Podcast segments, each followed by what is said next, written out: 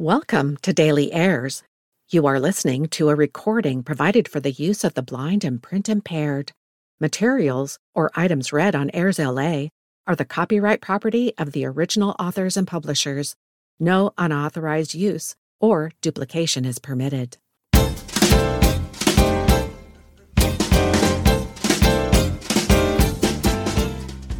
There's something new on Airs LA every day. I'm your host, Annette Bro, and every Monday I review varying events that happen during this week in history. Brought to you from A&E Networks, the History Channel, and History.com. August 14. On this date in history, in the year 2003, a blackout hits the Northeast United States. A major outage knocked out power across the eastern United States and parts of Canada on August 14, 2003. Beginning at 4:10 p.m.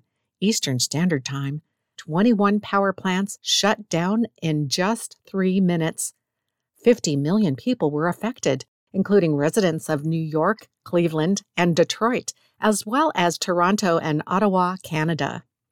Although power companies were able to resume some service in as little as two hours, power remained off in other places for more than a day. The outage stopped trains and elevators and disrupted everything from cellular telephone service to operations at hospitals to traffic at airports. In New York City, it took more than two hours for passengers to be evacuated from stalled subway trains. Small business owners were affected when they lost expensive refrigerated stock. The loss of use of electric water pumps interrupted water service in many areas.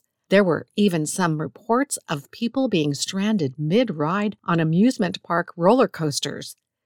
At the New York Stock Exchange and bond market, though, trading was able to continue thanks to backup generators.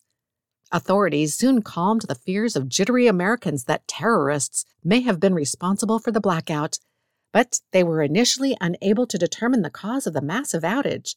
American and Canadian representatives pointed fingers at each other, while politicians took the opportunity to point out major flaws in the region's outdated power grid. Finally, an investigation by a joint U.S. Canada task force traced the problem back to an Ohio company, First Energy Corporation. When the company's East Lake plant shut down unexpectedly after overgrown trees came into contact with a power line, it triggered a series of problems that led to a chain reaction of outages. First Energy was criticized for poor line maintenance and, more importantly, for failing to notice and address the problem in a timely manner before it affected other areas. Despite concerns, there were very few reports of looting or other blackout inspired crime.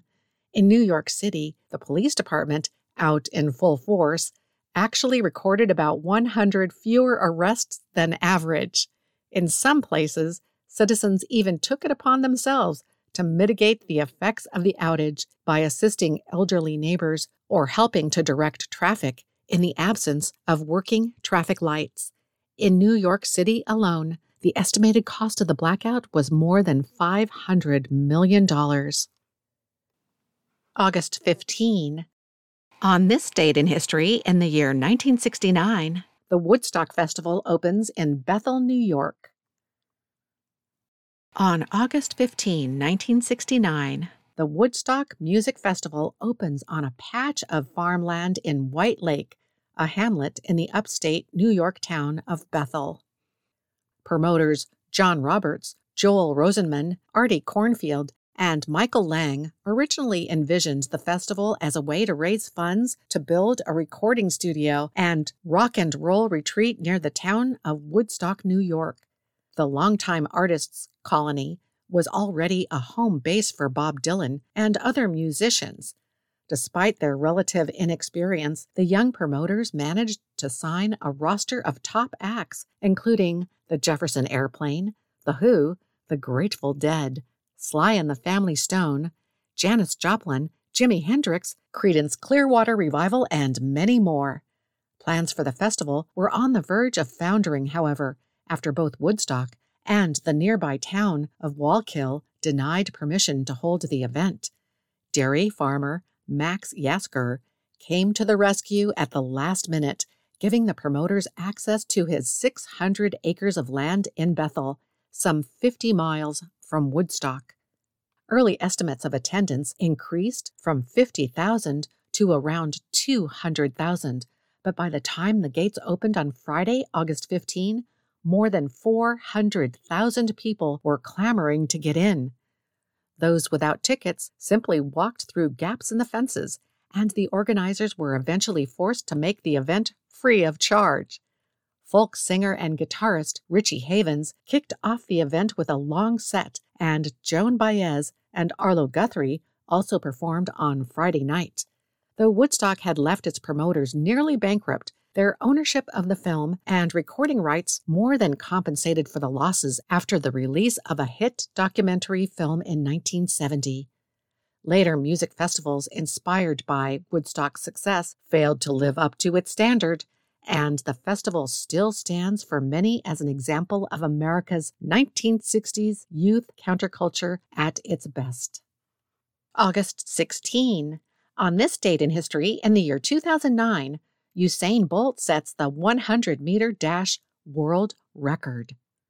On August 16, 2009, under the lights of Berlin's Olympic Stadium at the World Championships, 22 year old Usain Bolt strikes a lightning bolt pose and grins before taking his mark. Then the Jamaican, already the fastest man in the world, shatters his own world record in the 100 meter dash, winning the event in 9.58 seconds. He becomes the first to run the event in less than 9.6 seconds. Bolt's time of 9.69 at the 2008 Beijing Olympics was not only a world record, but also the first time the 100 meter dash had been run in under 9.7 seconds. Bolt's stunning speed and laid back, playful personality made him an international celebrity in the wake of his Olympic gold. But observers noted that he had not finished his race in Beijing at full speed. Soon, many speculated Bolt could shatter his own world record. It happened the next year in the same stadium where trail blazing sprinter Jesse Owens had covered himself in glory at the 1936 Olympics. After sailing through the preliminary heats, Bolt lined up for the 100 meter final alongside Tyson Gay, an American sprinter considered his main challenger at the time. On Gay's other side was Bolt's countryman, Asafa Powell. Together, they were the three fastest men in the world. Although his starts were considered a weakness, Bolt started strongly and got better over the course of the sprint. Even as Gay ran the race of his life, finishing in 9.71 seconds, Bolt pulled away from him, winning by more than a meter. As an exuberant Bolt continued running along the curve of the track, thumping his chest and receiving adulation from the crowd, his official time was announced. Afterward, Bolt said he could run even faster, perhaps even 9.4. He retired after the 2017 World Championships without reaching that mark, but his 100 meter record endures. August 17, on this date in history, in the year 1969, the Woodstock Music Festival concludes.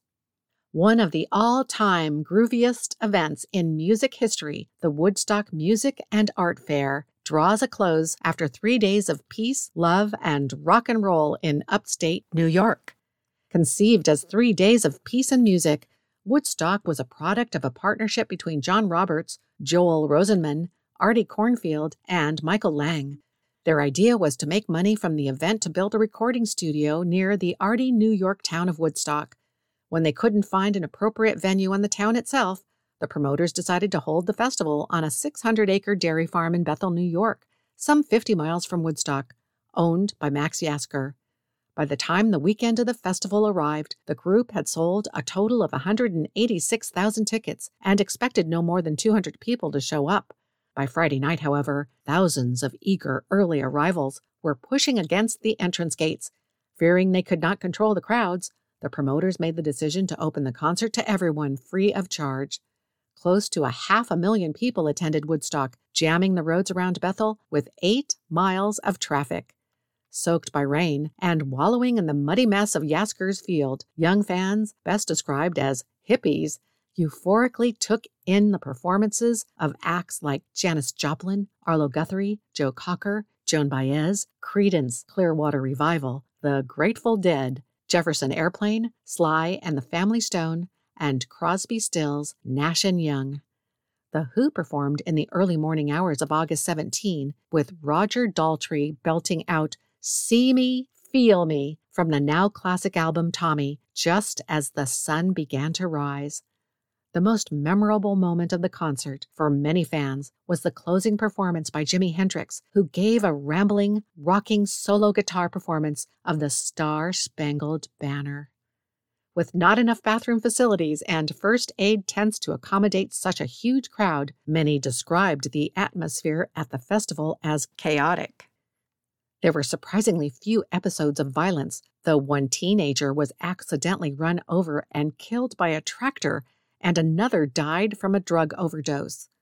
A number of musicians performed songs expressing their opposition to the Vietnam War, a sentiment that was enthusiastically shared by a vast majority of the audience. Later, the term Woodstock Nation would be used as a general term to describe the youth counterculture of the 1960s. A 25th anniversary celebration of Woodstock took place in 1994 in Saugerties, New York, Known as Woodstock 2, the concert featured Bob Dylan and Crosby, Stills, and Nash, as well as newer acts such as Nine Inch Nails and Green Day. Held over another rainy, muddy weekend, the event drew an estimated 300,000 people. Another less successful Woodstock was held in 1999. A major 50th anniversary festival was planned for 2019, but it never came to fruition. August 18. On this date in history, in the year 1931, the Yangtze River peaks in China. On August 18, 1931, the Yangtze River in China peaks during a horrible flood that kills 3.7 million people directly and indirectly over the next several months. This was perhaps the worst natural disaster of the 20th century. The Yangtze River runs through southern China, one of the most populated areas on Earth. The region's people, most of whom lived at subsistence level, depended on the river for water for their personal and farming needs. In April, the river basin area received far above average rainfall. When torrential rains came again in July, the stage was set for disaster. The Yangtze flooded over a 500 square mile area, the rising waters drove 500,000 people from their homes by the beginning of August. As the waters continued to rise in the first half of August and even more rain fell, the rice fields that dominated the landscape were swamped, destroying the crop. Major cities such as Wuhan and Nanjing depended on this rice, and without it, people in the cities starved to death. In addition, typhoid and dysentery were rampant due to the polluted river. The millions who died from this flood perished from starvation and disease, many after the flood waters had receded. Much of the disaster may have been averted if flood control measures had been followed closely. The Yangtze carries large amounts of sediment, which accumulates in certain areas of the river and must be cleared regularly However, with much of the area's resources devoted to civil war at the time, the river was neglected. August 19. On this date in history, in the year 1964, the Beatles kick off their first U.S. tour at San Francisco's Cow Palace. The Beatles took America by storm during their famous first visit wowing the millions who watched them during their historic television appearances on The Ed Sullivan Show in February 1964. But after the first great rush of stateside Beatlemania, the Beatles promptly returned to Europe, leaving their American fans to make do with mere records. By late summer of that same year, however, having put on an unprecedented and still unmatched display of pop chart dominance during their absence, the Beatles finally returned. On August 19, 1964, more than six months after taking the East Coast by storm, the Fab Four traveled to California to take the stage at the Cow Palace in San Francisco for opening night of their first ever concert tour of North America. Although, in retrospect, it would seem a laughable underestimation of their drawing power in America, Beatles manager Brian Epstein chose venues like the 17,000 seat Cow Palace for the 1964 tour expressly because he feared that the Beatles might not sell out large sports stadiums like San Francisco's Candlestick Park, where they would play their final official concert in 1966. Suffice it to say that the Beatles had no difficulty filling the Cow Palace, which was packed with 17,130 screaming fans when the group bounded to the stage shortly after 9 o'clock p.m. on this day in 1964 and launched into Twist and Shout. The Beatles' set that night and throughout the tour that followed featured only 12 songs, most often in this order Twist and Shout, You Can't Do That, All My Loving, She Loves You, Things We Said Today, Roll Over Beethoven, can't buy me love if I fell. I want to hold your hand. Boys.